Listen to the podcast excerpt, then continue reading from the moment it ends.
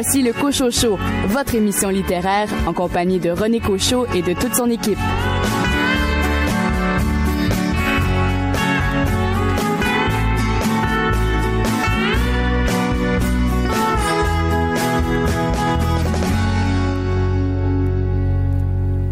Toute l'équipe du Cochocho est bien heureuse de vous accueillir pour les deux prochaines heures alors que nous jetterons un coup d'œil sur euh, la littérature d'ici et euh, d'ailleurs. Et euh, quand je dis toute l'équipe du Cochocho est bien heureuse de vous accueillir, c'est qu'il y a beaucoup de monde cette semaine, à commencer par Richard Mignot. Richard, vous allez nous parler d'un roman policier qui a fait l'objet d'un coup de cœur littéraire des libraires pour le mois de juin. Je vous parle d'un livre qui n'est pas un seul roman, qui s'intitule L'empreinte d'Alexandria Marzano Lesnevich. Louis Gosselin, Bernard Weber est un auteur que vous aimez beaucoup et vous allez nous parler de son plus récent roman. Bernard Weber qui a écrit La boîte de Pandore aux éditions Albin Michel. Mais quant à vous, Daniel Paré, vous nous faites découvrir cette semaine une auteure belge. Je vous parle de La vraie vie d'Adeline Dieudonné. Caroline Tellier, on l'a connue surtout pour Les Frères Sister, une nouveauté pour cet auteur. Oui, alors c'est un livre de Patrick DeWitt et le titre est Sorti côté tour. Et de votre côté, David Lessard-Gagnon, il a bercé notre jeunesse, il mangeait des épinards, une BD axée sur un personnage fort populaire. Oui, Popeye, un homme à la mer. Je vous souhaite une bonne première heure d'émission. Je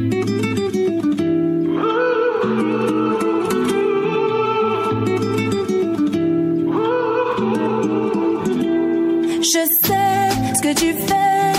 On se croit joli dans tes yeux. Je me dis que tu le fais exprès. Maintenant, ose me dire que je me trompe. J'ai l'impression que tu cherches quelque chose. Regarde-moi, c'est à toi que je cause. Je répondrai volontiers seulement si je pouvais m'exprimer. Dis-moi ce que j'ai fait, on ne revient pas en arrière. J'ai fait dix pas vers toi, tu n'as pas su lire sur mes lèvres. Non,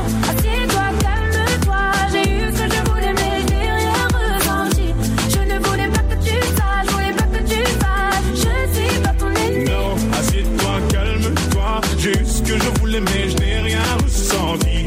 Je ne voulais pas que tu le saches, je voulais pas que tu te fâches. Je ne suis pas ton ennemi. Et si on inversait les rôles histoire de voir comment tu t'en sortirais Au début tu trouverais ça trop mais tu finirais par t'emporter J'ai l'impression que tu cherches quelque chose.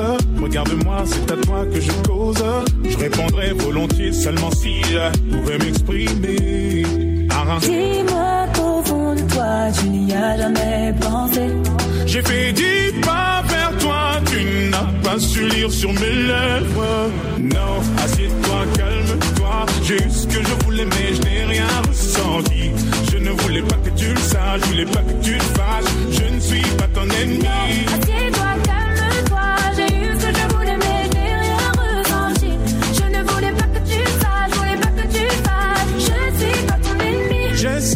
D'arranger les choses. Tu me diras qu'on faisait une pause. J'espérais qu'on serait en phase. Je voulais pas que tu le saches, je voulais pas que tu te fâches. J'essaierai d'arranger les choses Tu me diras qu'on faisait une pause J'espérais qu'on serait en face Je voulais pas que tu le saches, je voulais pas que tu te fâches Non, non, non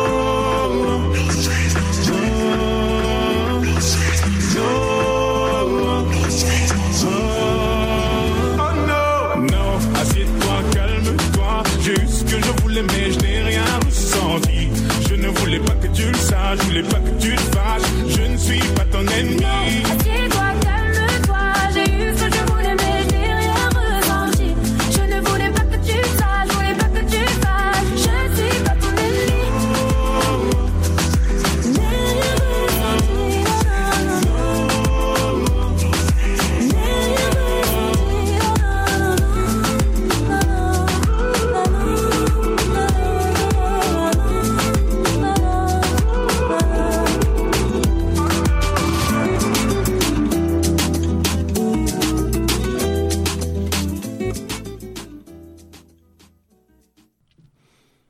À chaque mois, les libraires indépendants nous font part de leur coup de cœur. Voici donc leur sélection pour le mois de juin, à commencer par le choix de Gabriel Guérin de la librairie Pantoute à Québec. Son choix s'est porté sur l'empreinte de Alexandria Marzano Lenevitch aux éditions Sonatine.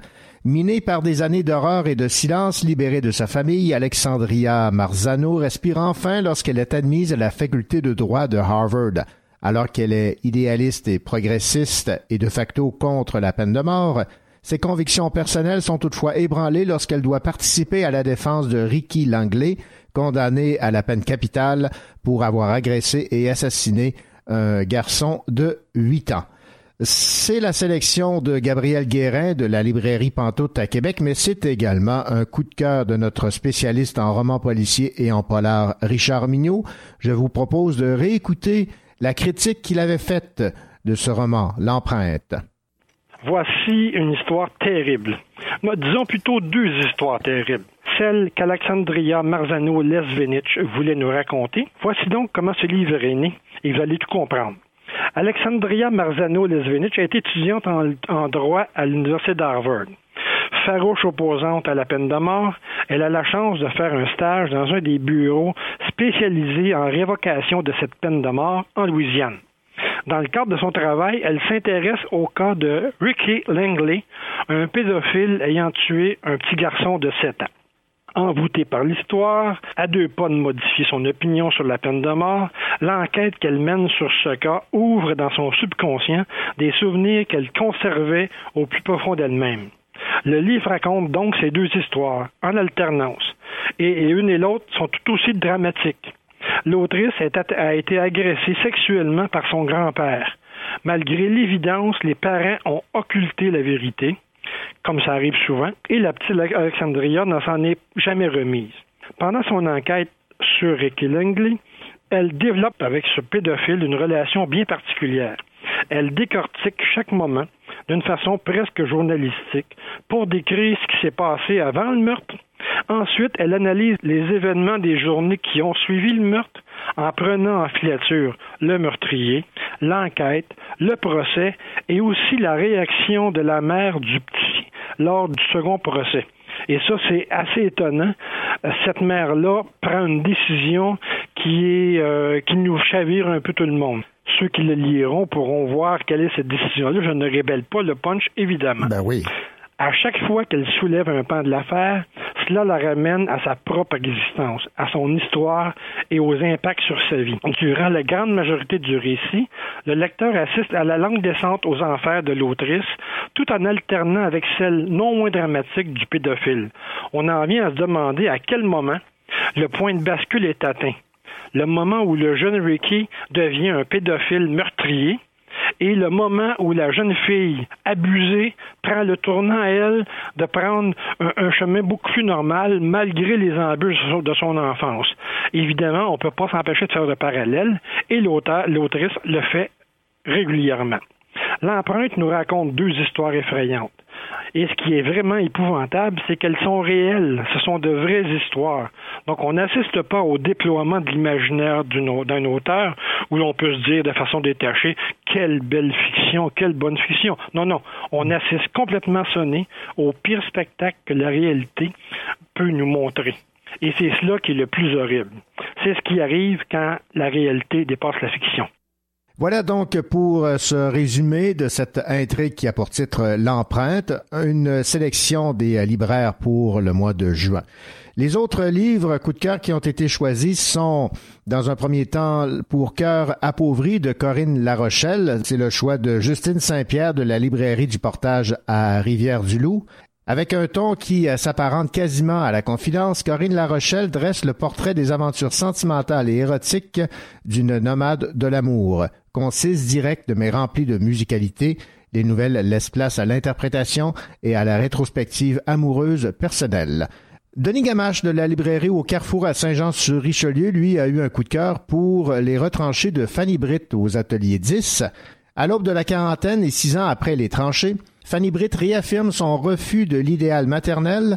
Elle dénonce les modèles toxiques véhiculés entre autres par les médias sociaux qui imposent chez une mère la recherche du succès factice.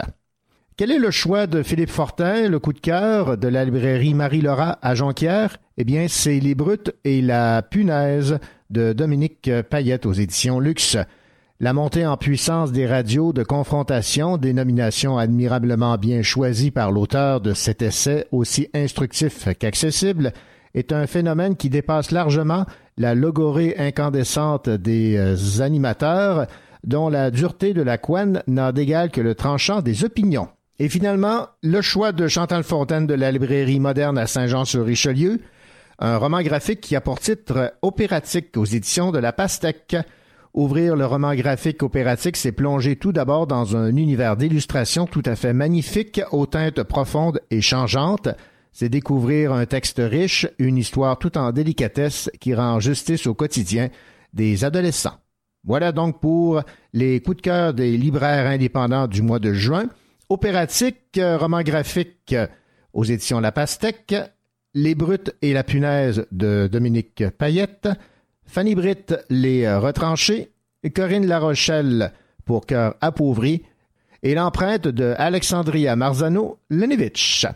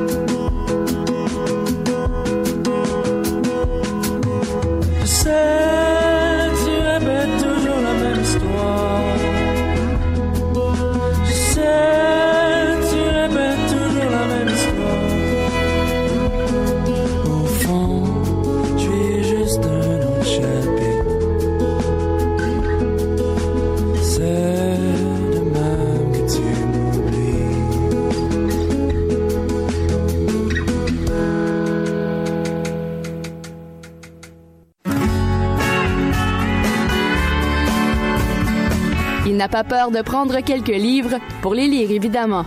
Louis Gosselin.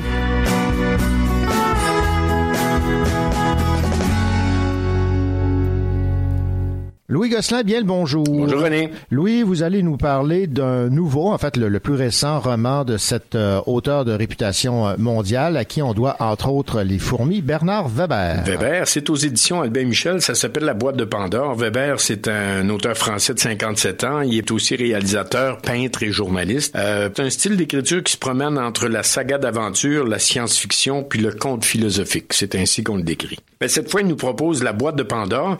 L'action se déroule à Paris, plus tard dans le roman en Égypte, et ça raconte l'histoire d'un professeur d'histoire qui est invité à un spectacle d'hypnose par une amie. Et une fois sur place, ben, il monte sur scène pour participer, se faire hypnotiser, puis soudain, il découvre ses vies antérieures. Alors, euh, il y en a eu 111. C'est- 111. c'est 111 vies. Et tout au long du roman, ben, il entre en, en contact avec ses moi des autres vies. Alors, D'accord. il découvre la façon d'aller dans l'inconscient, Mhm. de descendre l'escalier, d'ouvrir une porte, de voir 111 portes, et il peut choisir parmi les 111 d'aller retrouver son moi qui a vécu euh, dans le temps de la Renaissance ou dans le temps de tel et d'un tel et d'un tel. Et euh, c'est un sujet de départ très intéressant et qui s'est pas posé la question est-ce que la réincarnation existe ou quoi, ou pas? Et euh, lui nous propose que oui, ça existe. Et dans là où le roman prend toute son c'est qu'à un moment donné, il tombe avec quelqu'un qui vient de l'Atlantide et qui serait lui au moment de l'Atlantide, dont ça remet en question est-ce que l'Atlantide existait, comment l'Atlantide a disparu?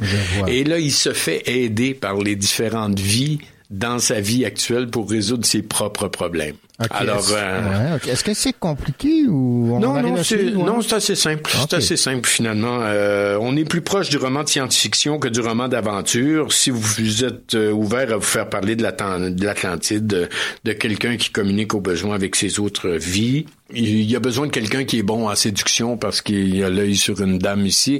Il va aller voir la vie qui dit comment tu faisais toi dans comment je faisais dans mon temps pour être aussi séducteur? Et il revient avec ses trucs. Alors c'est un peu euh, c'est un peu tout ça. C'est fantaisiste, c'est science-fiction.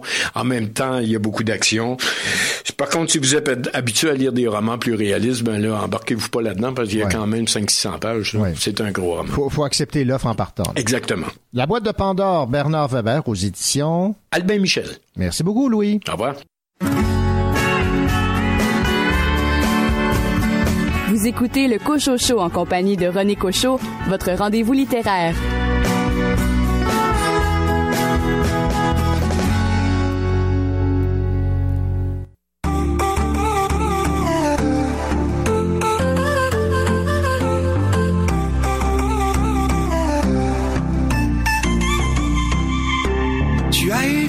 Ce regard, hagard, indifférent, mais qui, pour ma part, fut la magie d'un instant.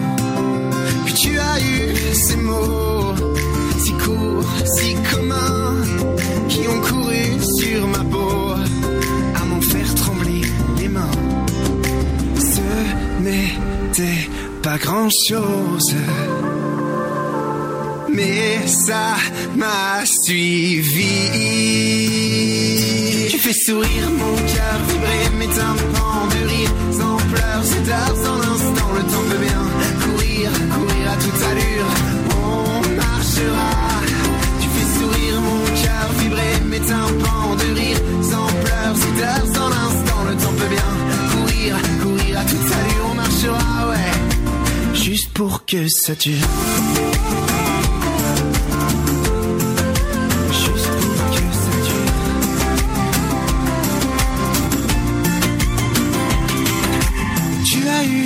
Ce geste si doux, si docile, ébouriffé ta mèche, écarquillé tes cils. Et c'était l'évidence dans ces moments futiles, sans discours ni confidence. On dansait sur le même fil. Tu fais sourire mon cœur, vibrer mes tympans de rire, sans pleurs, c'est tard, sans l'instant, le temps peut bien courir, courir à toute allure. Tu fais sourire mon cœur, vibrer mes tympans de rire, sans pleurs, c'est tard, sans l'instant, le temps peut bien courir, courir à toute allure. On marchera, ouais, juste pour que ça dure. Juste pour que ça dure.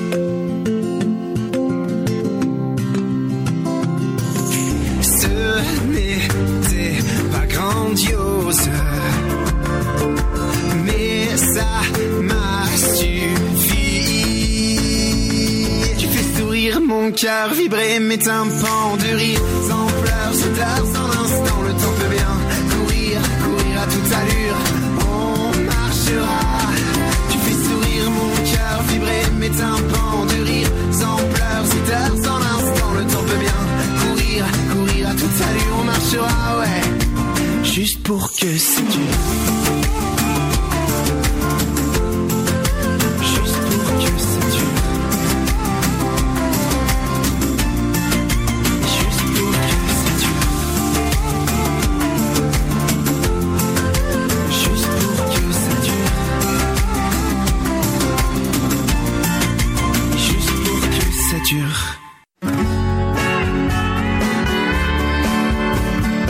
Beaucoup lire, surtout de la chiclite. Daniel Paré.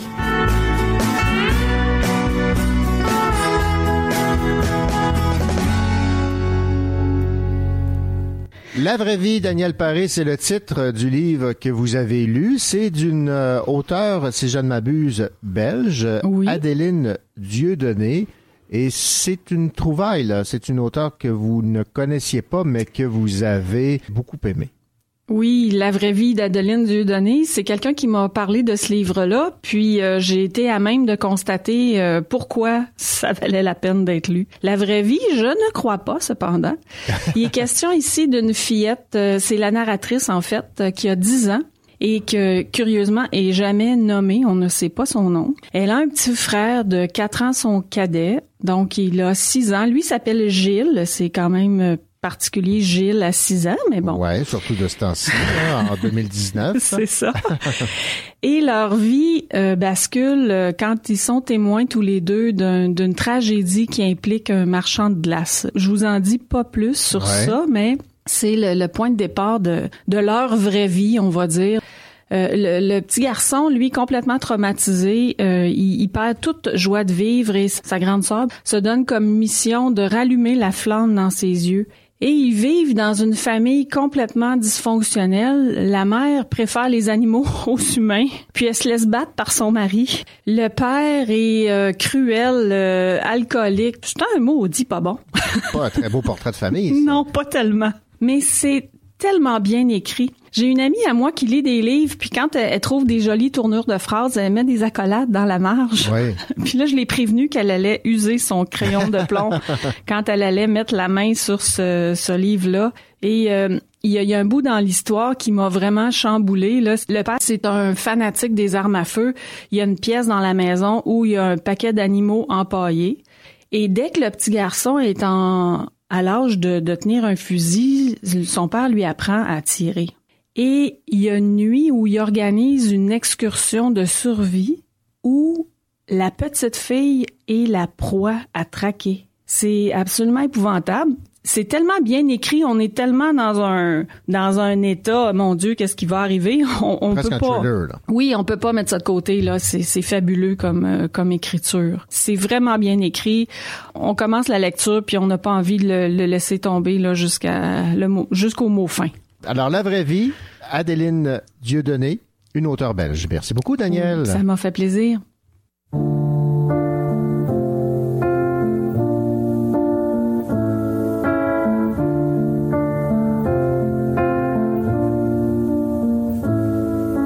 Je sais que c'est pas le bon, je sais que c'est pas moi, je sais que c'est pas lui.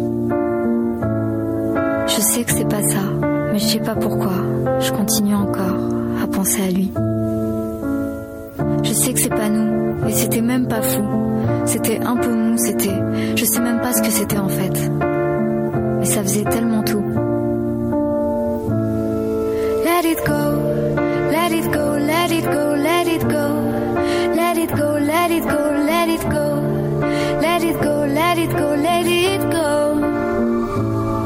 Je sais pas si c'est accompli, je sais pas si c'était complet. Je sais pas si c'était trop écrit, si c'était pas assez. À vrai dire, j'en sais rien. Mais c'est déjà passé. Je sais même pas si c'était fort ou si on l'a créé. Let it go, let it go, let it go, let it go. Let it go, let it go, let it go. Let it go, let it go, let it go.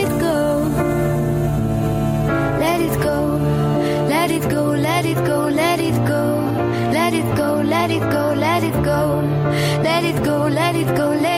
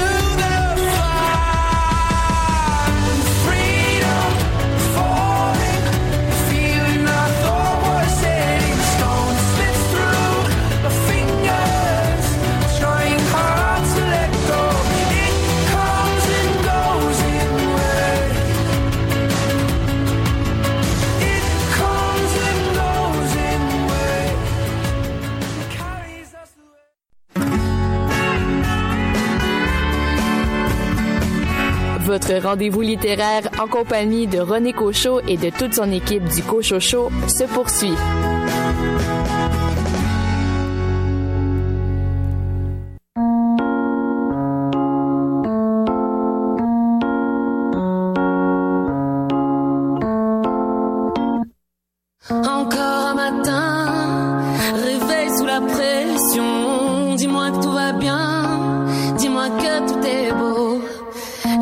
Est sans fin, à en perdre la raison. Étrange quotidien, cette fois-ci c'en est trop. Et moi je tire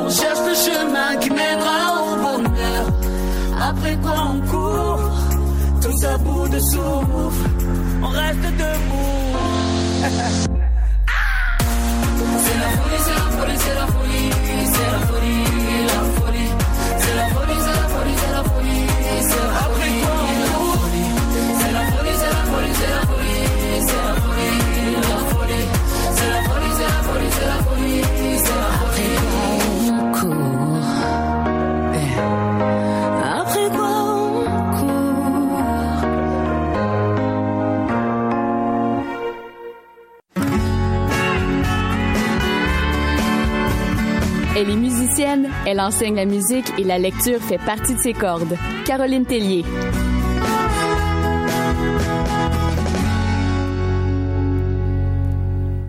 Caroline Tellier, on dit souvent sortie côté court, mais là, on va parler de sortie côté tour. Ah oui, parce qu'on parle probablement de la Tour Eiffel. Ah, voilà. C'est de l'auteur qui euh, s'est fait connaître ici par euh, le célèbre livre roman qui a fait l'objet d'une adaptation au cinéma, Les Frères Sister, Patrick DeWitt. Oui, exactement. Alors, c'est un livre que j'ai lu avec beaucoup de plaisir, comme j'avais lu euh, Les Frères Sisters. Et euh, je vous dirais que pour Les Frères Sisters, quand je lisais le livre, je pensais beaucoup à Quentin Tarantino. Et là, ici, je pense à la famille Tannenbaum de Wes Anderson. C'est plein de personnages incongrus et euh, tout ce beau monde pourrait se lancer des couteaux, mais euh, même si le verbe est acerbe, là, une forme de courtoisie, même de joie de vivre est partagée là, dans ce roman. Alors, il y a un personnage principal et des personnages secondaires, c'est bien Oui, ça? exactement. Alors, le personnage principal est un personnage flamboyant, élégante, exubérante, intransigeante, et c'est Frances. Frances Price. Bon, elle vit avec son fils, c'est une mère, une veuve, une bourgeoise, dont la fortune fond à vue d'œil. En fait, elle la dilapide. Au début du roman, on comprend que ce personnage a toute une réputation. On aime la compter, entre autres, parmi ses invités. Elle est belle, distinguée, divertissante. Mais on dit aussi qu'elle est étrange. Elle parle à son chat, entre autres. Et il court une rumeur sur un détail troublant en lien avec la mort de son mari, Frank, qui était un célèbre avocat, richissime et sans scrupules. Donc, France habite avec son fils Malcolm et son petit chat, qui s'appelle Petit Frank, comme son mari. dans le Upper East Side de New York. Ça, c'est au début du roman. Et elle dépense sans compter. Et là, son conseiller financier lui annonce qu'elle n'a plus un sou presque. Donc, je vous lis ce passage. Alors, c'est un passage où euh, Frances dit qu'elle va devoir prendre une décision. D'une certaine façon, c'est comme si je prenais ma retraite, fit-elle valoir? Enfin non. Comme je n'ai jamais travaillé, de quoi pourrais-je bien me retirer? Et j'aimerais bien savoir qui prend sa retraite une fois qu'il ne lui reste plus un sou. Alors elle décide de, de s'enfuir avec son fils à Paris pour éviter la honte. Et là, on peut voir deux facettes au comportement de Frances. Elle agit ainsi parce qu'elle trouve plus de sens à sa vie, elle baisse les bras, elle envoie tout en l'air. Mais aussi, notre Frances, comme elle est très élégante, on peut dire qu'elle tire sa révérence en faisant qu'à sa tête. Et elle est élégante jusqu'au bout. Je peux vous lire un, un passage qui illustre son élégance. Elle est élégante et théâtrale. Frances se montra contrite, mais inébranlable. Bien décidée à vivre sa crise en tragédienne, chevronnée. Elle avait envie et besoin d'affronter l'océan sans limite, un terrible poignard planté dans le cœur. Alors voilà pour euh, le personnage de Francis. Parlez-moi maintenant, euh, Caroline, de son fils à cette Francis. Alors, son fils Malcolm est doux, plutôt nonchalant. Il se laisse vivre. Il boit beaucoup, beaucoup. Euh, il fréquente Suzanne et celle-ci aimerait bien qu'ils prennent une relation, euh, leur relation plus au sérieux. Mais Malcolm est incapable de prendre des décisions. Il est très, très attaché à sa mère. Il l'admire et il la suit dans sa fuite. Je vais vous lire un passage. De toute évidence, il était si incurablement épris de cette femme qu'il aurait été impossible à Suzanne de ne pas la considérer comme un obstacle à son bonheur. Donc on voit la relation Ouais, mère-fils là. Et bon, alors on a parlé de Malcolm, un peu du chat. Ouais. Et il y a beaucoup d'autres personnages qui vont se greffer à cette euh, petite équipe, surtout à Paris, dans un appartement, l'appartement de John. Donc, les personnages, on va avoir Madeleine, qui est une médium qui peut prédire la mort. On a aussi, tout le monde peut prédire la mort, cas. mais elle la voit. Ah. Elle voit une aura verte autour des personnages lorsqu'ils d'accord. sont sur le point de décéder. Oh. Il y a aussi Dame Reynolds, qui est une veuve américaine, une excellente hôtesse, qui vient habiter avec euh, Francis et Malcolm. Euh, il y a John, la meilleure amie, qui va se retrouver à Paris elle aussi. Il y a un docteur, le docteur Touche, et son caviste, Jean-Charles. Il y a Julius, un détective privé.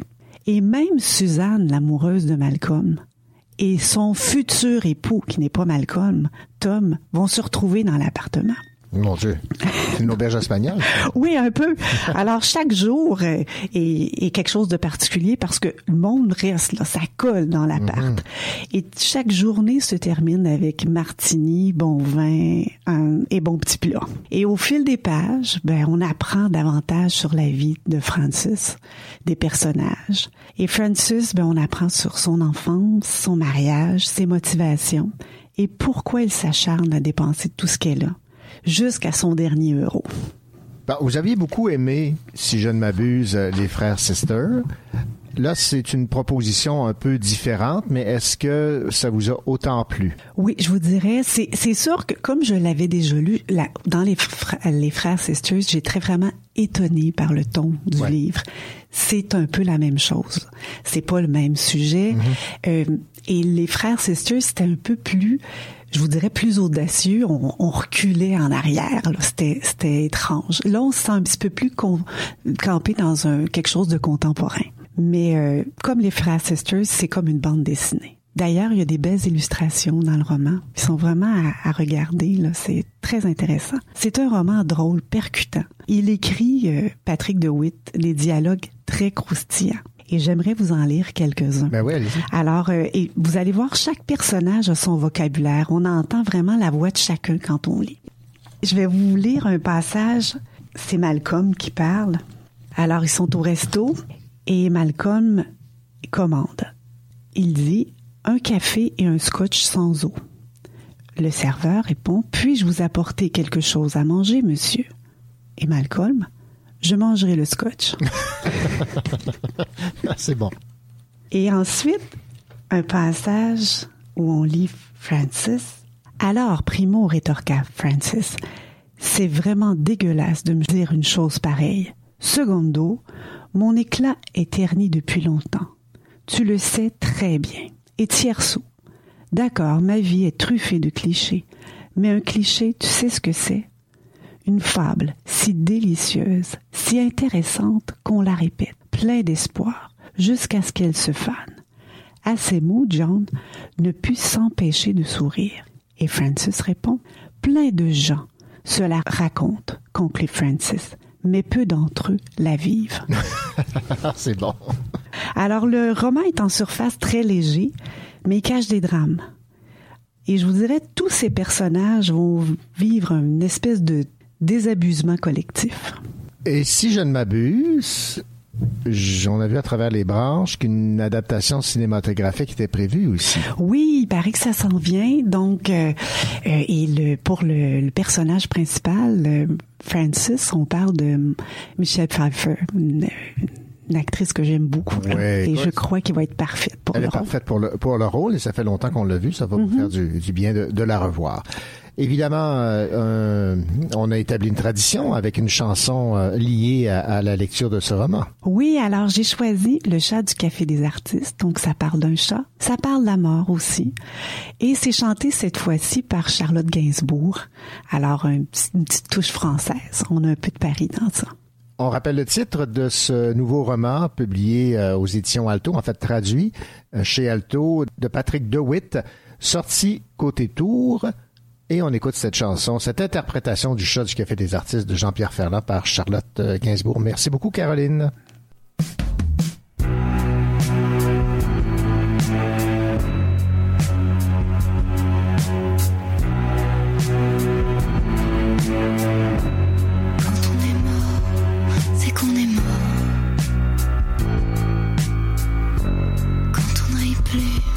C'est qu'on ne vit plus.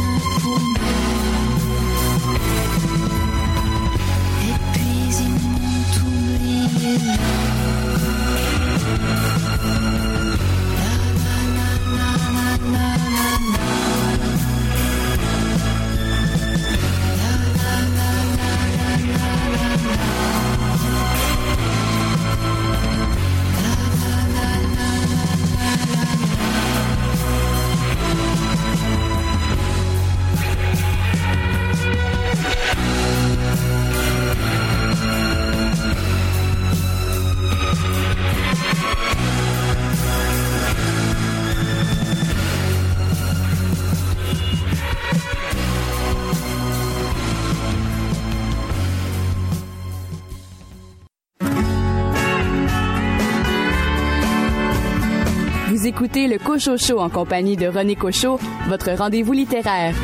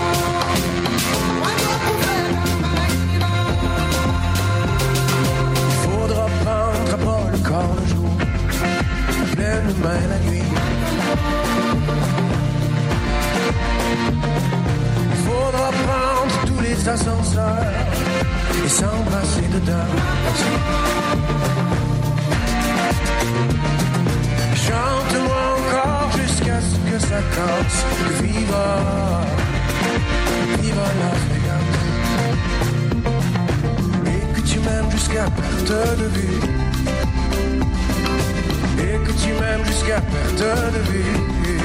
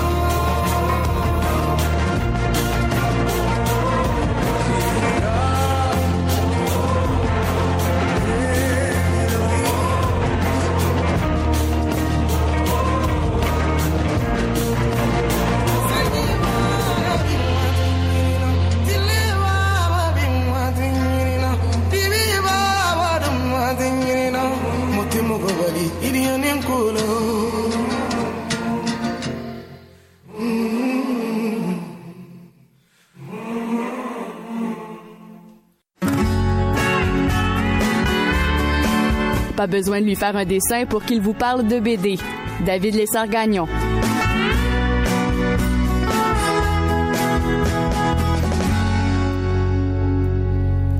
Ma jeunesse a été, entre autres, bercée par les aventures de Popeye avec Olive et euh, Brutus. Qui n'a pas entendu parler de Popeye et de ses fameux épinards qui lui donnaient une force herculéenne? Ben, redécouvrons Popeye, un homme à la mer, dans une bande dessinée qui euh, est euh, signée euh, Marcello Lelis euh, au dessin et Antoine Ozanam au euh, scénario. C'est aux éditions Michel Lafont et c'est euh, le coup de cœur de David Lessard-Gagnon, libraire à la coop de l'Université de Sherbrooke. Bonjour David. Bonjour René. J'ai euh, jeté effectivement un coup d'œil à cette bande dessinée euh, et effectivement, je peux comprendre votre coup de cœur, ne serait-ce que par la qualité des dessins, c'est extraordinaire. C'est magnifique. Magnifique. magnifique. Moi, j'ai euh, j'ai eu un puis c'est rare, j'en lis beaucoup de bandes dessinées, puis il y a plein de choses que j'apprécie, il y a plein de choses que je trouve juste correctes. Des coups de cœur, ben le- l'expression pour qu'elle ait un sens, faut que ça soit relativement rare. Ouais. Puis euh, dès les premières planches, j'ai- vraiment eu un gros coup de cœur pour euh, cet album. Relecture du personnage qu'on connaît tous, là, personnage mythique Popeye, comme vous l'avez présenté, euh, ce marin un peu ridicule aux aventures rocambolesques, qui est ici campé maintenant dans un monde très réel, très réaliste. Il n'y a pas les bras disproportionnés. C'est juste un, ce, n'est qu'un marin, c'est un homme avec euh, une vie de marin et de dur labeur dans le corps. Il se nourrit d'épinards, c'est pas parce que ça procure de la force, c'est parce que c'est la seule chose qui peut se permettre. La pêche est très difficile. Euh, D'accord, ok, d'accord. oui, c'est ça. La pêche est difficile euh, depuis que euh, des grosses compagnies sont arrivées dans le secteur, ont embauché tous les marins euh, qui pouvaient, puis avec leurs gros bateaux, ils vont rateler les fonds de la mer. Donc, euh, pour les, les petits indépendants euh, qui sont trop fiers, en fait, qui ont été trop fiers comme Popeye pour se faire engager, là, qui voulaient rester maîtres de leur vie, ben là, la vie est difficile. Et donc, c'est ça, en fait, euh, Popeye, qui d'ailleurs, là-dedans, euh, son prénom, c'est Mathurin. Donc, euh, il y a juste son, son père là-dedans qui l'appelle comme ça. Toutes les autres l'appellent Mathurin. Mathurin a une vie difficile. Il est en fait, effectivement, extrêmement fort, mais on sent que c'est plus une force tirée de, de son caractère puis du fait qu'il trime dur depuis euh, depuis des décennies. Donc c'est plutôt ça. Il y a une nouvelle petite serveuse euh, au euh, au bar du coin où il prend son pot là à chaque soir puis qu'il va manger son burger. C'est la jeune Olive qui est là, voilà. Euh, il y a une grande différence d'âge d'ailleurs, je me rappelle pas si dans le récit originel il y a ça, mais dans ce- celui-là, il y a une bonne différence d'âge là. Euh, Popeye est un homme mature puis Olive est une une jeune femme là, qui arrive dans le monde là. mais euh, il y a une attirance mutuelle immédiate malgré qu'elle soit faite de de petites flèches euh, entre eux, mais euh, il va vite se rendre compte que, que c'est la sienne, puis elle va vite se rendre compte que c'est son homme. Donc euh, le frère de Olive, lui, a, fricoté avec des Polonais de mauvaise fréquentation, puis lors d'une partie de cartes a gagné, puis son prix ça a été une carte pour un trésor caché, un trésor légendaire. Et euh, bon, il va, il va entraîner euh, Olive et Popeye dans euh, l'aventure de la recherche de ce trésor-là. Tous les éléments qu'on connaît de, de, de cette histoire-là, ils sont, bon, vous l'avez dit, euh, Brutus euh, et sa, la rivalité justement avec Brutus, euh, Wimpy, le type qui mange tout le temps des hamburgers, euh, donc Popeye, sa force, euh, les épinards, tout ça. Mais vraiment, la- le, le, le- le point de ce, de ce livre-là, c'est euh, camper dans un monde tellement réel. Le dessin de, de Marcello Lelis, il est magnifique. Il y a une espèce de, de fébrilité dans le dessin qui exprime vraiment la dureté de la vie, mais à la fois sa beauté aussi, l'espèce de, de dure beauté, j'ai envie de dire, de d'une vie faite de travail et euh, de dur labeur. Les personnages sont beaux dans leur euh, dans leurs traits difformes, sont beaux dans leurs crevasses euh, de visage. Ils ont du vécu. Tu sais, c'est un dessin qui est, qui est précis quand il le faut, mais qui est juste assez vague aussi quand il le faut. Les couleurs sont, sont aussi magnifiques, là, euh, juste bien estompées avec une certaine, un certain flou. Ben voilà, moi je suis renversé. Je vous invite vraiment à y jeter un coup d'œil. Ça sera peut-être pas nécessairement facile à trouver. Euh, Il se trouve que le livre est déjà manquant chez le distributeur, ce qui nous donne signe. À mon avis, il va, en tout cas, il va en avoir plus. Moi, j'ai l'impression qu'il y a, un, il y a, un- il y a un- comme un petit succès qui s'en vient là-dessus, ou en tout cas que les gens qui vont avoir, euh, qui vont réussir à mettre la main dessus seront très contents. Alors voilà, euh, c'est la troisième collaboration entre ces deux BDistes-là. Moi, je suis très curieux d'aller voir les, les, les précédentes. Ça me semble euh, des sujets euh, plus euh, de, des créations totales, là, et non pas la reprise d'un personnage connu. Et euh, voilà, donc gros coup de cœur. Papa est revisité. Papa est revisité d'une d'une extraordinaire façon. Popeye, un homme à la mer, Antoine Ozanam au scénario et Marcello Lelis au dessin. C'est aux éditions Michel Lafon. Alors, vous aurez à chercher fort pour le trouver, mais euh, lorsqu'on est persévérant, on finit toujours par obtenir ce qu'on veut. Voilà. Alors, à découvrir Popeye, un homme à la mer, le coup de cœur de David Lessard-Gagnon, libraire à la coop de l'Université de Sherbrooke. Merci, David. Merci à vous, René.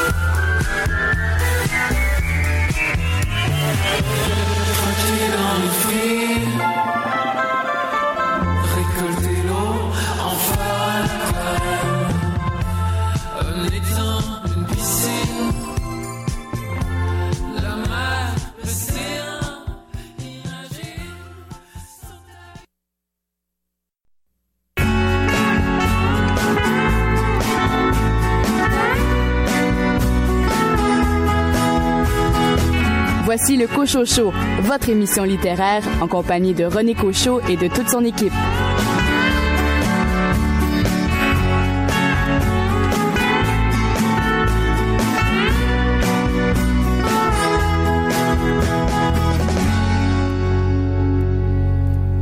Bienvenue à cette deuxième partie de votre rendez-vous littéraire. Euh, au cours des 60 prochaines minutes, vous aurez l'occasion d'entendre, entre autres, l'entrevue que m'a accordée Dave Corriveau, qui s'est intéressé à l'histoire des petits gâteaux vachons, un livre fort intéressant publié aux éditions du euh, Septentrion.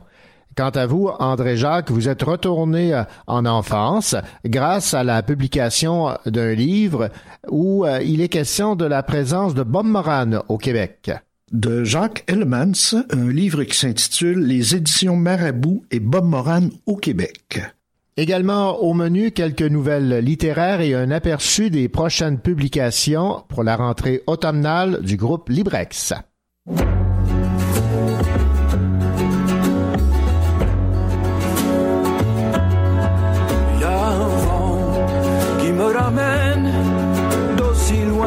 D'aussi longtemps. Qui me ramène,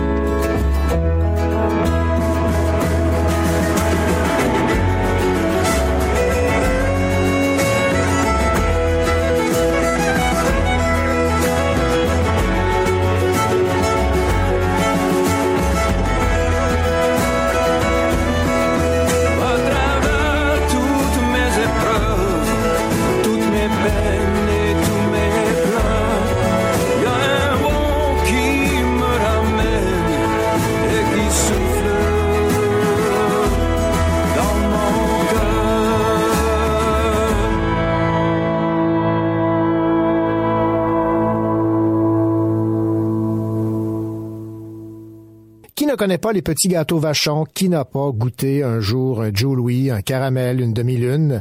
Ces gâteries euh, sucrées rappellent de doux souvenirs à de nombreuses personnes. Mais que sait-on exactement de la pâtisserie Vachon, cette entreprise qui a connu une montée fulgurante pendant le 20e siècle? Eh bien, on le découvre dans un livre qui a pour titre L'histoire des petits gâteaux Vachon, 1923-1999, de sucre et d'audace aux éditions Septentrion. C'est un livre signé Dave Corriveau. Dave Corriveau, bonjour. Bonjour. Monsieur Corriveau, évidemment, votre euh, intérêt euh, pour euh, la pâtisserie Vachon est directement relié au fait que vous avez euh, été concrètement en contact avec l'histoire des petits gâteaux Vachon?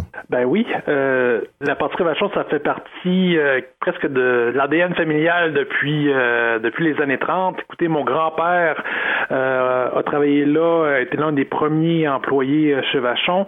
Euh, par la suite, mon père, ma mère et bien des membres de ma famille y ont travaillé et ça inclut moi et mon jeune frère. Donc euh, oui, j'ai j'ai été impliqué euh, un peu dans l'histoire et aussi ben, dans le fait que j'ai grandi à Sainte-Marie, donc euh, donc j'ai baigné là-dedans pas mal. Les journées de mon enfance et de mon adolescence ont été rythmées par les quarts de travail à la pâtisserie, jour, soir et nuit. L'usine Marie-Varenne produisait et produit encore ces gâteries sucrées qui dégageaient un fumet alléchant. J'ai encore en mémoire la douce odeur émanant des uniformes de travail de mes parents lorsque j'étais enfant. Pour vous, là, c'était euh, une façon de se remémorer votre jeunesse, mais surtout de rendre hommage à ces précurseurs, les vachons. Oui, tout à fait. Euh, c'est surtout l'histoire de l'entreprise en tant que telle qui euh, qui m'intéressait. Euh, évidemment, il y a une part de, de- d'appartenance un peu familiale à, à la pâtisserie en tant que telle.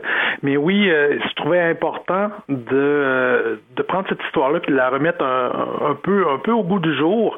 Euh, il y avait eu un livre, un roman qui s'était fait au début des années 90 euh, par Roger Lacasse, qui était malgré le fait qu'il était bien fait, euh, c'était pas un, livre franchement euh, euh, historique. Donc, ce que je voulais, c'est ce que je voulais faire en fait, c'était m'éloigner de la littérature et de me rapprocher beaucoup plus, beaucoup plus des faits et de produire quelque chose qui serait, disons-le, facile à lire et facile à consulter pour les lecteurs. On apprend évidemment plein de choses dans votre livre. Il y avait évidemment beaucoup de labeur derrière, mais beaucoup d'imagination et d'audace. Ben oui. Euh, au début, euh, dans les années 30, euh, le mode de production de, ce qui va devenir la pâtisserie Vachon, c'est un mode extrêmement artisanal. C'est vers 1937 qu'on passe un peu plus directement d'un mode artisanal à un mode beaucoup plus industriel. Joseph Vachon, vous l'avez mentionné, lui a travaillé pendant très longtemps dans les manufactures de Détroit sur, sur les chaînes de montage automobile. Et donc lui, il avait une, euh, une vision assez euh, assez particulière pour euh, améliorer euh, la production de gâteaux euh, chez Vachon. Et les gens autour de lui ils disaient, voyons Joseph, tu peux pas faire, on peut pas faire des gâteaux de la même façon qu'on fait des voitures. Mais Joseph a tenu a, tenu bon, puis il a réussi à convaincre ses parents et ses frères que c'était la voie adoptée s'ils voulaient continuer de progresser. Donc, un déménagement dans l'ancienne usine Diamond Shoe qui marque euh, la fin de la production artisanale, le début de l'ère industrielle pour euh, les euh, vachons. Ce qui m'a frappé également, c'est la, la naissance du Joe Louis. En fait, la famille Vachon a été obligée de l'écrire autrement. Vous allez nous, nous rappeler pourquoi.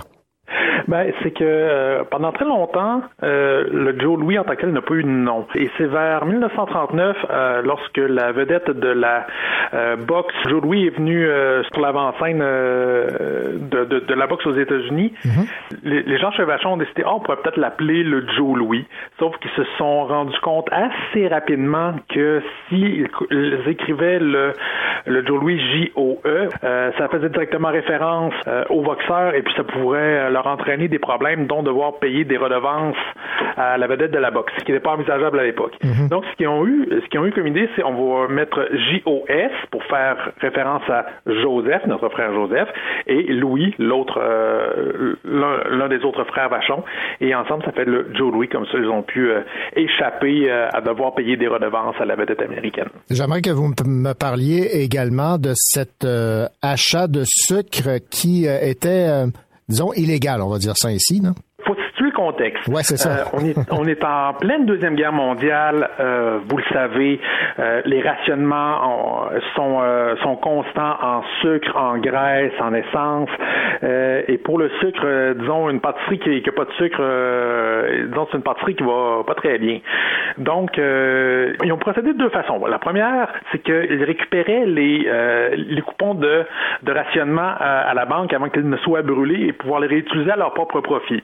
Quand ils se sont fait prendre, ils ont décidé d'y aller avec une autre option, c'est-à-dire aller carrément par le marché noir. Autrement dit, euh, ils achetaient du sucre illégalement. Ils le faisaient entre, euh, entreposer dans divers chalets et granges autour euh, de Sainte-Marie. Et c'est pendant la nuit euh, que le sucre était rapatrié à l'intérieur de la pâtisserie pour continuer les, euh, les opérations. Alors, quand on disait que les, euh, la famille Vachon euh, était audacieuse et euh, innovante, ben on en, on en a une preuve ici. Autre chose fort intéressante, euh, une image de marque qui s'est euh, répandue grâce à une pellicule cellophane de meilleure qualité qui permettait de réaliser des ventes plus élevées, de minimiser les pertes. On pensait à tout, là. Oh oui, euh, écoutez, c'était important pour les vachons à l'époque euh, euh, d'assurer la qualité du euh, du produit qu'ils devaient livrer. Leur réputation en dépendait. Si euh, produisaient un gâteau et que le, consommateur euh, n'était pas satisfait, euh, et qu'il y avait des plaintes, ça pouvait leur nuire à, long terme. Puis ça, c'était absolument hors de question. Donc, pour éviter que les gâteaux sèchent, ils ont décidé d'opter pour euh, une pellicule cellophane, comme on appelle aujourd'hui. Et comme ça, tranquillement pas vite, ils ont commencé à enrober leur gâteau afin de- de- d'en préserver la fraîcheur le plus longtemps possible et satisfaire leurs consommateurs. Alors, il y a eu évidemment des, des succès comme les Joe Louis, les caramels, les millefeuilles, les doigts de dame et les demi-lunes, mais il y en a d'autres qui sont disparus du marché. Là, je pense à l'hamburger, la boule de neige, le Devil Dog, chocolat et vanille, le Saint-Joseph également. Euh, comment expliquer que certains gâteaux ont euh, eu un attrait auprès du public et les autres ont- n'ont n'ont pas été euh, aussi populaires? Ah, ça, je vais être honnête avec vous. C'est, euh, vous savez, il y a des modes euh, partout. Il doit y avoir aussi des modes euh, au niveau des, euh, des gâteaux. Il, il y a certains euh, dont la fabrication était plus simple, qui ont probablement perduré. Certains autres, malheureusement, qui, dont la production était euh, plus complexe, dans, euh, dans peut-être dans un souci de, euh, de simplifier la, la mécanisation puis la, la production, qui ont dû être euh, délaissés. Probablement que les, les gâteaux qu'on ne retrouve plus aujourd'hui étaient peut-être les gâteaux qui s'en vendaient le moins bien. Et, et, par exemple, euh, si on prend l'exemple du Joe Louis, par exemple, ça a toujours été le plus gros vendeur euh, chez Vachon depuis, euh, depuis à peu près sa création. Bon, évidemment, euh, lorsqu'on parle des gâteaux vachons, on associe ça à, une famille typiquement québécoise, mais au fil des ans, évidemment, la, la propriété a changé. Maintenant, ce n'est plus québécois, même si on continue à les, à les produire. Ça, c'est un peu, c'est un peu triste d'apprendre ça en fin de, en fin de livre, les petits gâteaux vachons. Là. En effet, écoutez, aujourd'hui, ça, ça, appartient à euh, Grupo Bimbo, qui est une multinationale euh, euh, mexicaine. Et euh, c'est euh, effectivement, ils ont acquis le, ils ont acquis le tout en 2000, euh, 2015. En février 2015, les, euh, euh, le, le coup près est tombé, euh, c'est devenu officiel. euh, la, la Vachon a quitté euh, le giron de Saputo, qui était le propriétaire précédent et c'est euh, maintenant euh, eux qui, l'opèrent, disons. Mais oui, effectivement, c'est un peu triste parce que euh, après tout, ça a été Vachon a été pendant très longtemps une fierté québécoise, tellement que pendant les années 70, quand les frères Vachon ont décidé de vendre la pâtisserie, il y avait Béatrice Food qui était une entreprise américaine qui voulait acquérir Vachon, mais ça créait de l'urticaire à la majorité de la population de voir un fleuron québécois euh, passé aux mains des Américains, c'était absolument impensable à l'époque. Donc, euh, le premier ministre Jean-Jacques Bertrand est, intervenu pardon, dans, dans le dossier et euh, c'est pendant très longtemps euh, le mouvement des jardins qui en a été euh, le propriétaire. Vous avez, euh, j'imagine, mis beaucoup de temps à préparer ce livre parce qu'il y a évidemment toutes les informations. Il y a beaucoup de photos en, appui euh, au- et c'est euh, c'est vraiment un, ouvrage qui est à la fois vulgarisateur et euh, bien euh, bien documenté.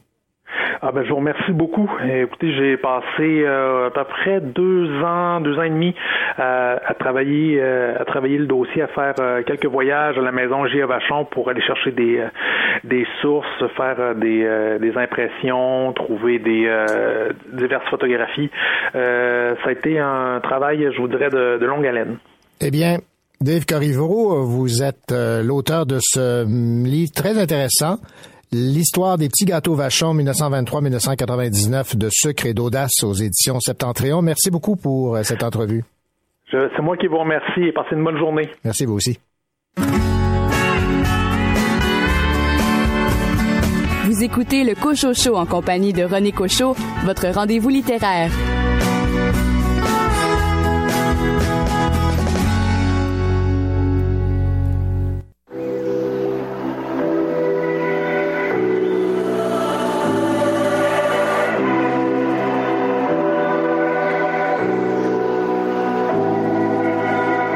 Sais, je t'écris un peu tard, j'ai manqué l'appel.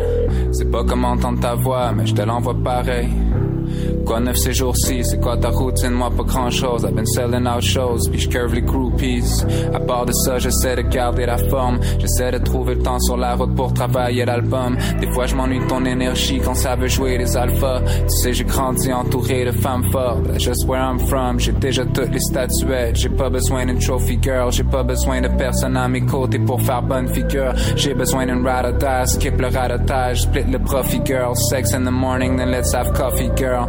Virgule, je sais pas si tu dors, j'ai pris une chance, mais tu sais que si un jour t'as besoin, j'atterris d'urgence. Tu sais que t'as jamais à t'en faire avec ces figurantes, t'as quelque chose qu'ils pourront jamais figure out. Do you think about me sometimes? Even though I'm never home all the time, do you think about me sometimes? À l'autre bout du monde, il ne manque que toi, au milieu de nulle part, dans un lobby. J'ai parti gagner ma vie, je sais que tu vis la tienne. Think about me sometimes? Sometimes I think about you all the time, all the time. Do you think about me sometimes? Do you miss me now that you're all alone? Once your party cools down, call your girl back home. It don't seem right that I can only reach you when you decide. Baby, I know you got time. Je pense à toi tout le temps, mais on the side, all my calls are declined. You know I'd rather taste you than FaceTime Au milieu de nulle part Dans un lobby d'hôtel Une fille te charme Tu flirtes avec elle Do you think about me sometimes Cause sometimes I think about you all the time All the time Do you think about me sometimes?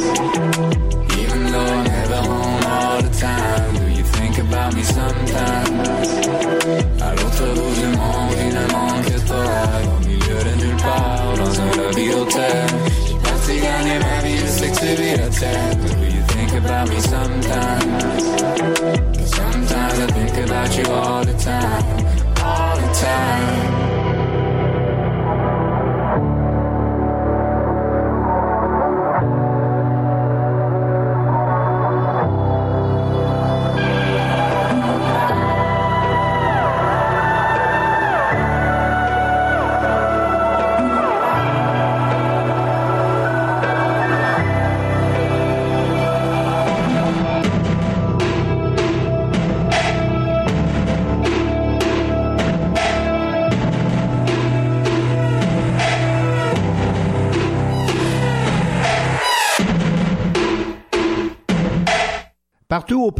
Jeunes membres des clubs de lecture de communication jeunesse ont voté pour leur livre jeunesse québécois et franco-canadien préféré. Les lauréats ont été révélés dans le cadre de la fête des livromaniacs et les gagnants sont les suivants. La tribu qui pue de Élise Gravel et Magali Lehuche dans la catégorie 5 à 8 ans.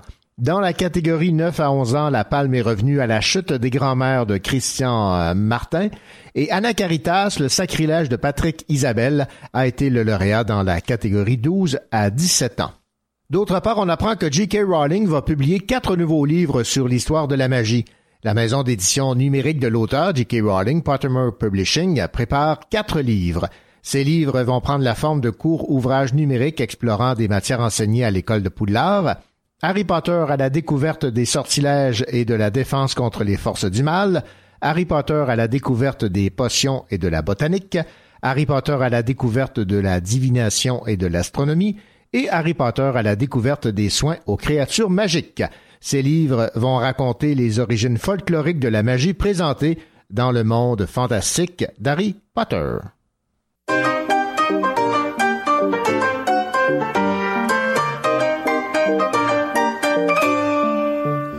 C'est qu'un mioche, un môme de trop. Rien qu'un gosse parmi des milliers de fous. Il est pas moche, non pas non plus beau. Pas facile de faire son nid, son trou. Oh, comme trois pommes demi-homme.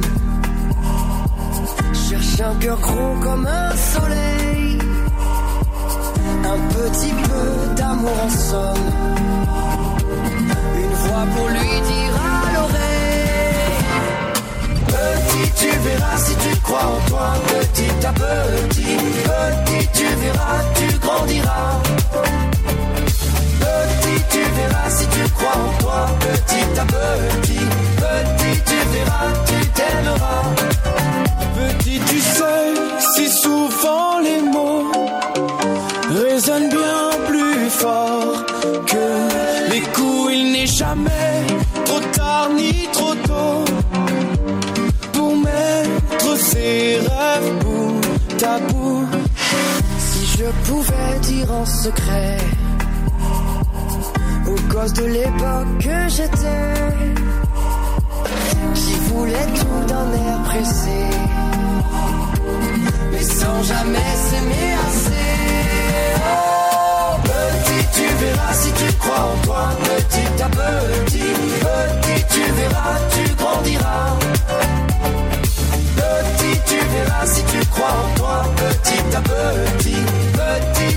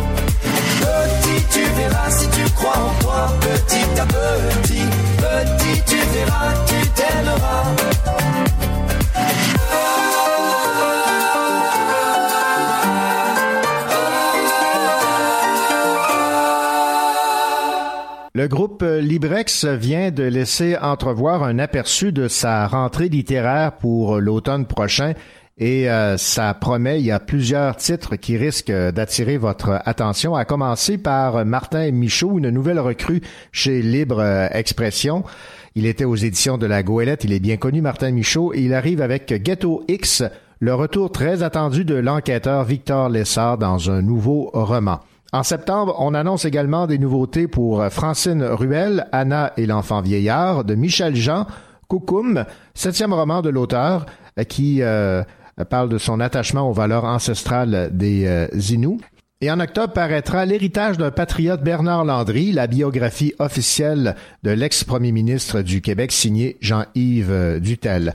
Parmi les autres titres à surveiller, Alain Labonté et Florence Menet, Signe ma tête, mon ami, mon ennemi, visage inspirant de la santé mentale, un guide de pratique où on retrouve 12 portraits, différentes facettes de la maladie mentale, récits de patients et témoignages de spécialistes. Et comment passer sous silence? Le retour de David Boudreau. C'est en septembre aux éditions Stanquet. Ta mort à moi. Le Gaudreau nouveau explore le thème de la fatalité en mettant en scène des personnages pour lesquels la rédemption n'arrive pas. À surveiller également une nouveauté de Mathieu Simard, une fille pas trop poussiéreuse.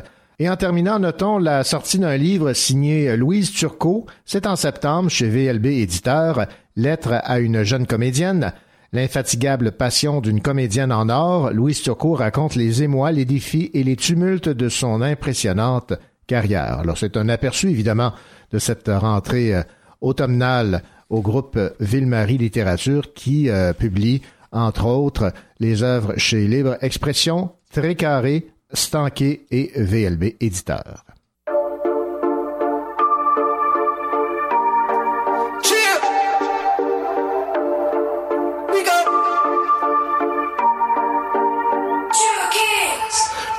Je comme un. Ouais, je prends la ceinture comme Arturo. Oh, oh. Ouais, sur le beat, c'est N2EKO. Oh, oh. Ouais, j'envoie un shout à tous mes os. Oh, oh. Ouais, ta routine, c'est métro, boulot, dodo. Oh, oh. Ouais, en attendant, je ramasse les dinero. Oh, oh. Ouais, je prends la moitié pour faire un dépôt. Oh, oh. Ouais, et le reste, je l'envoie au sol ego. Oh, oh. Ouais, pas de mystère, j'ai les deux pieds sur terre. Je regarde droit devant, je me passe de tes commentaires. J'ai promis de tout faire pour nous sortir de la On se dirige vers le sac, je vais te montrer comment faire. Oh Nico, oh, oh, on passe à un nouveau niveau. Oh, oh. Je prends mon équipe sur le dos. Oh. Et on se dirige vers le haut. Oh, oh, j'ai les deux pieds sur terre, ouais, ouais. Je ne regarde plus vers l'arrière, non, non. Tous les mauvais choix, c'est terminé. Je ne perds plus la raison. Tous les soucis, c'est une maladie. La réussite à tous les prix. Tu perds des potes, tu fermes des portes. Oh oui, c'est ça la vie. Pas de mystère, j'ai les deux pieds sur terre. Je regarde droit devant, je me passe de tes commentaires. J'ai promis de tout faire pour nous sortir de la misère. On se dirige vers le sac, je vais te montrer comment faire. Oh Nico, oh, oh, on passe à un nouveau niveau. Oh, mon équipe sur le dos. Et on se dirige vers le haut. Oh, oh, oh. M2 ce True Kings Montréal. TPI. Sonny Black. Pas de mystère, les deux pieds sur terre. Je regarde droit devant, je me passe de tes commentaires. J'ai promis de tout faire pour nous sortir de la misère. On se dirige vers le sac, je vais te montrer comment faire. Oh Nico, oh, oh, on passe à un nouveau niveau. Oh, oh. Je prends mon équipe sur le dos. Oh. Et on se dirige vers le haut.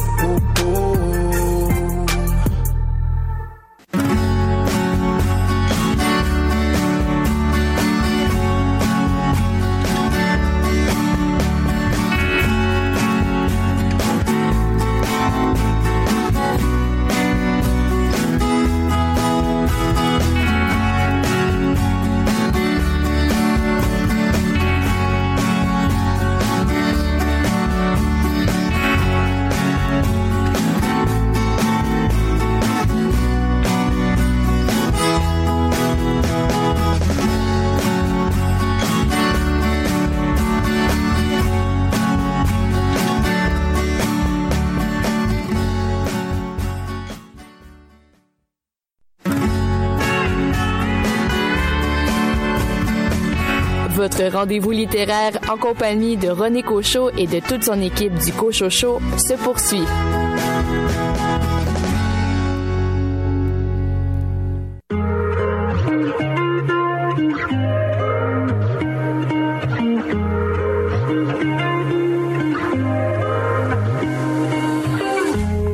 J'ai pas facile à vivre, non je connais rien d'autre que de suivre mon rêve. J'ai passé ma vie à pas vouloir avoir la vie de mon père.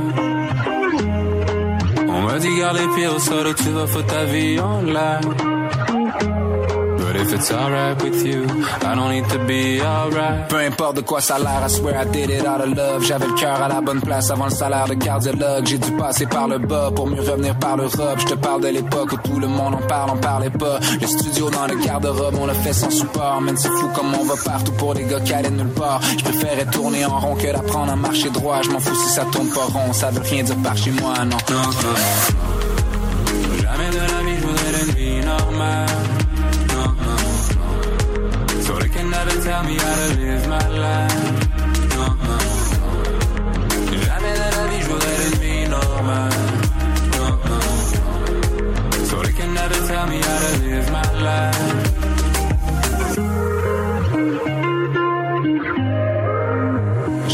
J'avais que 24 heures à vivre 7 sur 7 Donc faut y aller, faut y aller, c'est toujours la même cassette. Pourtant si la chance me tend la main, jamais j'accepte. I believe in self-help, I just can't help myself. On a déjoué des centres d'appel de belle jusqu'au centre belle Pas si mal au final pour des adolescents rebelles. Y a rien après autant d'années sans gagner On n'est pas prêt de s'en aller, ils sont pas prêts de s'en remettre. Non c'est la vie qu'on a choisie, je l'échangerai pour rien au monde. La vie qu'on a choisie, je l'échangerai pour rien au monde. Tant qu'on prendra parole, on mérite qu'on nous prenne au mot. Sur ces paroles, sayonara, I ain't gotta say no more, no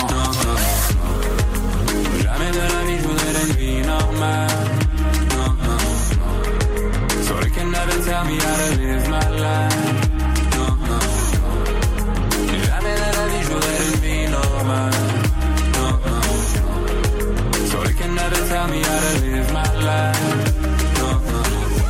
non, non Non, non, non Non, non, non Non, non, non non. Jamais de la vie je voudrais une vie normale. So they can never tell me how to live my life. Jamais de la vie je voudrais une vie normale. So they can never tell me how to live my life. Il en lit et il en écrit des romans policiers. André Jacques.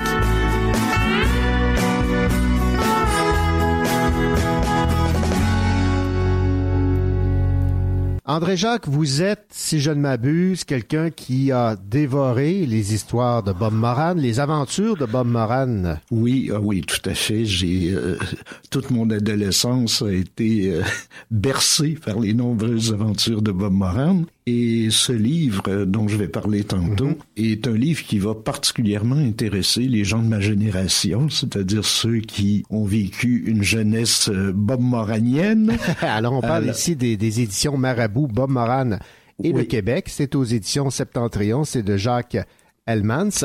Euh, Jacques Elmans, c'est un auteur. C'est de- un Belge. Un Belge, d'accord. Oui, c'est un auteur belge qui a été euh, bon, qui est bibliothécaire à l'université libre de Bruxelles, qui est vraiment un spécialiste de l'histoire de l'édition et tout ça, et qui est un grand un grand amateur du Québec, il connaît bien le Québec, il est venu souvent et tout ça, fait que c'est probablement pour ça qu'il a, il a relié ses passions de recherche sur l'édition et de ce phénomène marabout qui a touché le Québec. Ouais, parce qu'il y a une histoire d'amour entre les éditions Marabout, Bob Moran, Henri Verne et euh, les Québécois. Oui, oui, oui, il y a eu vraiment une histoire d'amour. Et euh, bon, ces histoires, euh, cette, cette maison d'édition, Marabout, a eu une influence considérable ici au Québec. Bon, euh, c'est une maison, je, je vais parler un peu parce que c'est un des sujets euh, du livre. Le livre, il y a trois parties. La première partie nous présente l'histoire de cette maison d'édition qui est euh, l'une des premières maisons d'édition après la guerre de 39-45, l'une des premières mais- maisons d'édition, je pense même que c'est la première, à créer des livres de poche en français. on, tentait d'imiter un peu les pocketbooks euh, américains. Il y avait eu une, grosse influence américaine après la guerre. Donc, euh, en Belgique, il va y avoir euh, la création de cette maison-là, qui est une maison belge et non pas une maison française. Euh, tout repose au départ sur un personnage qui est André Gérard, qui est un, libraire et un éditeur qui est fasciné justement par les pocketbooks. Il va se euh, créer une compagnie avec Jean-Jacques Schellens et ils vont mettre au point euh, des nouvelles rotatives qui impriment plus vite, mais aussi un procédé de plastification des couvertures pour que ces petits livres qui étaient quand même qu'on voulait vendre le moins cher possible Soient et qui, résistants. ben pour qu'ils soient qu'il y ait une certaine résistance et que ça puis qu'ils salissent pas trop si Mhm. c'est prévu pour tenir dans la poche comme on dit d'un veston ou tout ça. Alors il va fonder les éditions Marabout avec euh, monsieur Chalens.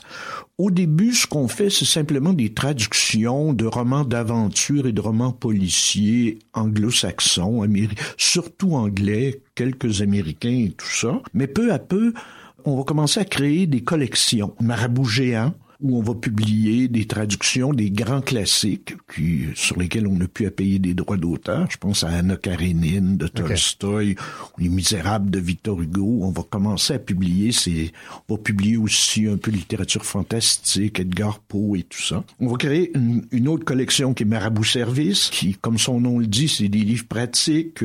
C'est dans ça que vont être publiés les, les, les le, le célèbre livre sur l'éducation des enfants du docteur Spock, euh, des livres sur la psychologie, euh, notamment les livres de Pierre Daco sur la psychologie et la psychanalyse qui ont été, en tout cas, notre éveil, l'éveil de ma génération à la psychologie, tout ça. Et évidemment, la collection Marabout Junior, qui, elle, est destinée aux, ad- aux adolescents, avec des grands récits d'aventure. Pas seulement des Bob Moran, il y a des biographies de Jean Mermoz, un grand pilote de l'époque, de Marie Curie, de Louis Pasteur, etc., de, de ces grands, euh, de, de- de grands personnages comme ça de l'histoire des sciences, de l'aventure, mais c'est surtout, évidemment, dans cette collection Marabout Junior, des aventures de Bob Moran et de Bill Ballantine, qui vont euh, être les, grands succès de, de la collection, avec le premier Bob Moran qui est publié en 1953, qui s'appelle La Vallée infernale, et qui va être suivi de 141 autres titres, ce qui fait 142 en tout, 142 aventures de Bob Moran. une production. là. Ah, c'est une production gigantesque. Je pense qu'il en publiait un à tous les deux mois. Euh, aux deux mois, il y avait le Bob Moran qu'on attendait avec impatience. Et il y avait aussi une collection pour les filles, hein, la collection Sylvie. Euh, Sylvie qui était une hôtesse de l'air et qui a eu toute une série, c'était écrit par René Philippe et qui a eu toute une série d'aventures féminines aussi. Là, on était à une époque où euh, les aventures des filles, c'est pas la même chose que les aventures des gars. Et alors, c'était très genré, comme on dit aujourd'hui. Alors, c'est ça. Il y aura Sylvie. Puis, d'autres collections aussi. Marabout Flash, je sais pas s'il y en a qui se rappellent de ça, qui étaient de petits livres de poche carrés, de format carré, euh, qui étaient vraiment des petits livres pratiques sur à peu près tous les sujets. Euh, je sais recevoir, tu sais, par exemple, pour un petit party. Il y en avait sur les avions, sur les autos, dormir mieux. Alors, vous voyez, vraiment de petits livres pratiques qui étaient, bon, qui se vendaient très peu cher. Et la dernière collection, ça a été Marabout Université, où euh, on publiait là des, des ouvrages euh, universitaires. Euh, Je pense, par exemple, il y a une histoire universelle en 12 volumes. C'est un gros, gros coffret. C'était donc euh, une maison d'édition qui s'est vraiment, vraiment diversifiée au cours des années et qui avait un, un chiffre d'affaires absolument colossal. Ben oui, je soupçonnais pas que c'était si gros qu'ils avaient publié autant et Ah, dans euh, oui, différentes formes. là. Ah oui, il s'est vendu des millions de, Ok. de marabouts au Québec. Et au Québec, justement, c'est un personnage, euh, Dimitri Kazan, Kazanovitch, mais qu'on appelait Dimitri Kazan, qui lui est- après la guerre, s'était réfugié en Belgique et en 51 va immigrer au Québec et qui va devenir le distributeur, le promoteur, le directeur de marketing de la collection Marabout au Québec. C'est lui qui va de, de librairie en librairie. Euh, à cette époque-là, il y avait pas de grandes chaînes de librairies comme Renaud-Bré ou Archambault aujourd'hui, mais qu'il y avait quand même dans à peu près toutes les, les villes un petit peu importantes quelques librairies. Il rencontre les libraires, euh, il fait lui-même la mise en place des livres. C'est lui qui va introduire entre autres les tourniquets, Ah, alors ouais. qu'on retrouve encore dans certaines Ben oui, librairies, oui. là, espèce de, de colonnes qui pivotent et euh, où on a des livres sur les quatre côtés, etc. Oui, ce qui est parfait pour ces livres, euh, pour les livres de poche. oui, pour ben les... oui. Ben oui, puis tu sais, le- c'était souvent placé dans l'entrée de la, la- de la librairie et ça sautait d'en face tout de suite. Là, les Bob Moran, les, les livres sur la psychologie et tout ça. Il va avoir un, il y a un très très grand sens du marketing. Par exemple, il va aller chercher Jean Béliveau comme étant le porte-parole des éditions Marabout avec des parades en ville, dans des, des- dans des autos, des convertibles, comme on disait, des Ah, décapotables, avec Jean Béliveau assis derrière, avec la mascotte de Marabout, etc. Et il va entretenir des liens privilégiés avec l'Église catholique, qui, ne l'oublions pas, à l'époque, avait un contrôle presque absolu sur la littérature. Sur ce qu'on pouvait lire. de- ce qu'on pouvait lire et ce qu'on devait lire. Ouais. Donc, euh, il, mais il y a même des histoires, tu sais, certaines pochettes de marabouts ont été réimprimées pour le Québec parce que, oups, on voyait une fille un peu décolletée ou tout ça. À ce et- point-là. Ah oui, à ce point-là. Et on, on créait, on l'habillait un peu plus pour l'édition québécoise et tout ça. Eh ben. Alors, ce Kazan euh, va être euh, euh, vraiment le, le chef de marketing des éditions Marabout au Québec. Et là, on nous parle un peu de Henri Verne, l'auteur. Ouais, l'incontournable. L'incontournable Henri Verne, l'auteur de Bob Moran, Mm-hmm. et des rapports d'Hen- d'Henri Verne avec le Québec. Alors, c'est Kazan qui va convaincre l'éditeur Gérard et le- Henri Verne de faire des visites au Québec parce que ça marche ici, ça, les, Ça va. li- les livres, les livres marabouts se, se vendent, les Bob Moran surtout. Alors, il va faire différentes tournées au Québec, dont une qui est vraiment, il va lui faire visiter, bon, euh, Charlevoix, Québec, au début, Montréal. Mais il va y avoir en 64 un voyage euh, où là, il est accueilli comme une vedette rock euh, au Québec, euh, Henri Verne. Il va aller à, à Montréal, il, est- il- descend au Ritz. Il y a des soupers avec le maire Drapeau, avec euh, toute la l'intelligentsia francophone et canadienne-française de l'époque, même chose à Québec. Et le- on va amener Henri Verne à la Ma- Manicouagan qui est en train d'être construite et puis on va le, il va aller chasser avec des montagnais, etc. Il va vraiment là, plonger dans ce Québec en ébullition des années euh, soit, euh, de la, la Révolution Ouais, ouais, tranquille en, ben 1900 oui. en 1964. Ce qui fait que l'année suivante, euh, il va publier en 65 Terreur à la Manicouagan, qui est un- une aventure, la seule aventure de Bob Moran qui se passe au Québec et qui, qui est une histoire de terrorisme, etc. Que vous aviez lu. Oui, oui, que j'ai lu à l'époque, euh, comme, euh, comme- une centaine sans doute de Bob Moran. J'ai vu la page couverture, on voit bien la Manicouagan. On, on est situé tout de suite. là. Oui, oui, oui, oui, c'était, puis c'était l'époque de la construction. Le barrage n'était pas encore en, en action. C'était pharaonique, là. Mhm. On nous raconte tout ça. C'est fort intéressant, ce livre-là, puis ça se lit vite parce qu'il est abondamment illustré. Ah oui, j'ai- eu l'occasion de jeter un coup d'œil. Il y a, Oui, vraiment des, des belles illustrations. Il y a des photos Beaucoup couleurs, des photos noir et blanc, d'illustrations. beaucoup d'illustrations. Ce qui est peut-être un petit peu moins agréable, c'est pas, je dirais, c'est les manies du chercheur. Bon, Hellman a fait un travail de moine pour retrouver les archives. On nous montre des, des photos de pages couverture de journaux de l'époque quand euh, Henri Verne est venu au Québec et tout ça. Sauf qu'il donne beaucoup, beaucoup, beaucoup de détails.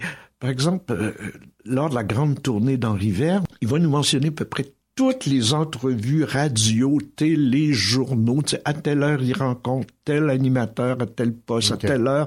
Bon, une demi-heure après, il est rendu à tel autre. Ça finit par être un petit peu lassant. Ce que j'aurais aimé aussi, c'est peut-être un peu plus d'analyse du phénomène Bob Moran. Ouais. Des personnages, euh, bon, c'était des personnages très machos, bon, rattachés à une époque, faut dire, mais ça, on aurait aimé l'aspect sociologie de l'époque. Il la développe dans le monde de l'édition, quand il nous montre l'emprise de l'Église et tout Ouais, ça. ouais, ouais. Mais l'analyse du personnage et du phénomène Bob Moran, là-dessus, j'aurais aimé Hmm. en avoir plus. Mais, comme je le disais, pour les gens de ma génération, même pour des jeunes là, qui s'intéressent à- au monde de l'édition au Québec, c'est vraiment un merveilleux petit livre. C'est pas énorme, mais ça se lit vite, vite, vite, euh, très illustré et tout.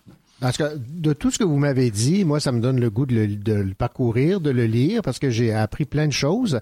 Et euh, évidemment, vous n'avez pas tout dit, donc euh, ça vaut la Non, peine non, non. plonger. Les, les éditions Marabout, Bob Moran et le Québec aux éditions Septentrion, c'est de Jacques Elmans, un auteur belge. Merci beaucoup pour euh, cette recommandation de, de lecture, André Jacques. Merci René. Vous écoutez le Cochot Show en compagnie de René Cochot, votre rendez-vous littéraire.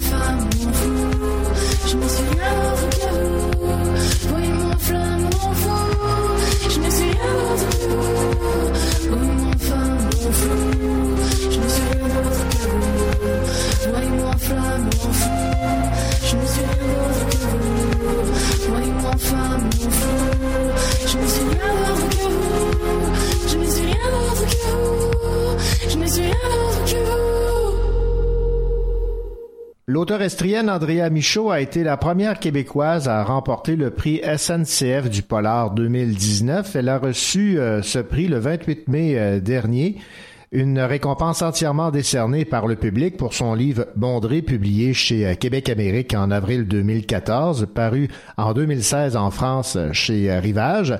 Ce roman a, rappelons-le, déjà raflé plusieurs prix, dont celui du gouverneur général, le prix euh, Quai du Polar 20 minutes, le prix Arthur Ellis et celui de Saint-Pacôme.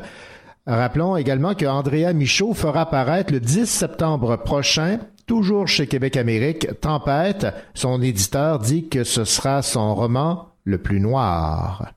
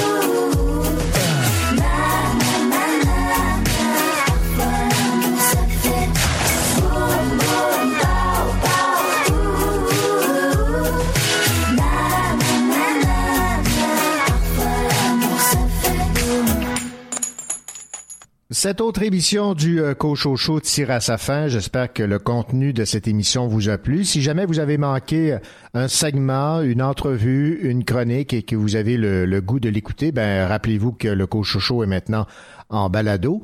Euh, Toute l'équipe euh, de votre rendez-vous littéraire vous convie déjà pour la semaine prochaine, alors que nous aurons à nouveau plein de chroniques et également plein d'entrevues. Bonne semaine et surtout, bonne lecture.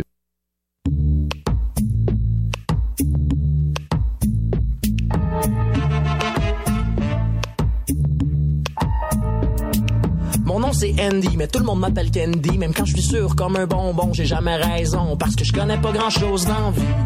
Je fais des affaires illégales de manière très amicale. Je sais que le monde va mal, mais pour moi tout est normal. Parce que je connais pas grand chose dans vie.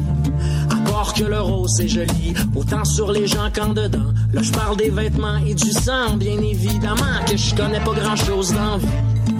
À part que les chauves-souris ont des cheveux, c'est curieux, est-ce qu'elles nous auraient menti? Candy, can't you see je suis candidat, qu'en dis-tu, toi, quand tu me vois pleurer de joie? La vie est vide de sens ici, on ne saisit pas la chance qu'on a de vivre à fond à chaque fois. T'as raison, arrêtons de se prendre la tête. euh, Sortons et allons faire la fête. Euh, Certes, on vit dans un certain confort, fait que ça sert à rien de se faire du tort avec au Sénat. Puis le pétrole d'Alberta. Dans les deux cas, ça pue pis ça coûte cher. Ici, on a des gars qui auront plus de salaire parce que demain la chef va fermer. Pourtant, tout le monde sait que c'était bien subventionné. La crosse est finie, les boss sont partis vers leur retraite dorée. Avec la poudre d'escampette et la poudre au nez. Après ça, on dit c'est moi le criminel ici. Candy, can't you see?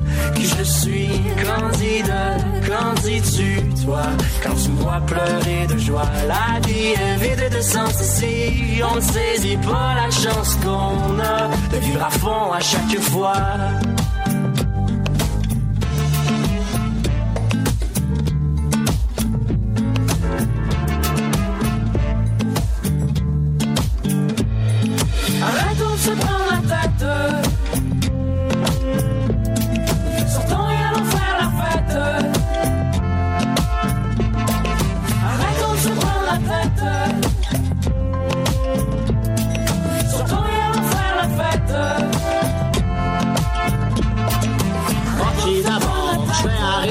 Faire avec le sort de ma communauté. Même si en Ontario, y en ont pas trop, trop d'écoles franco.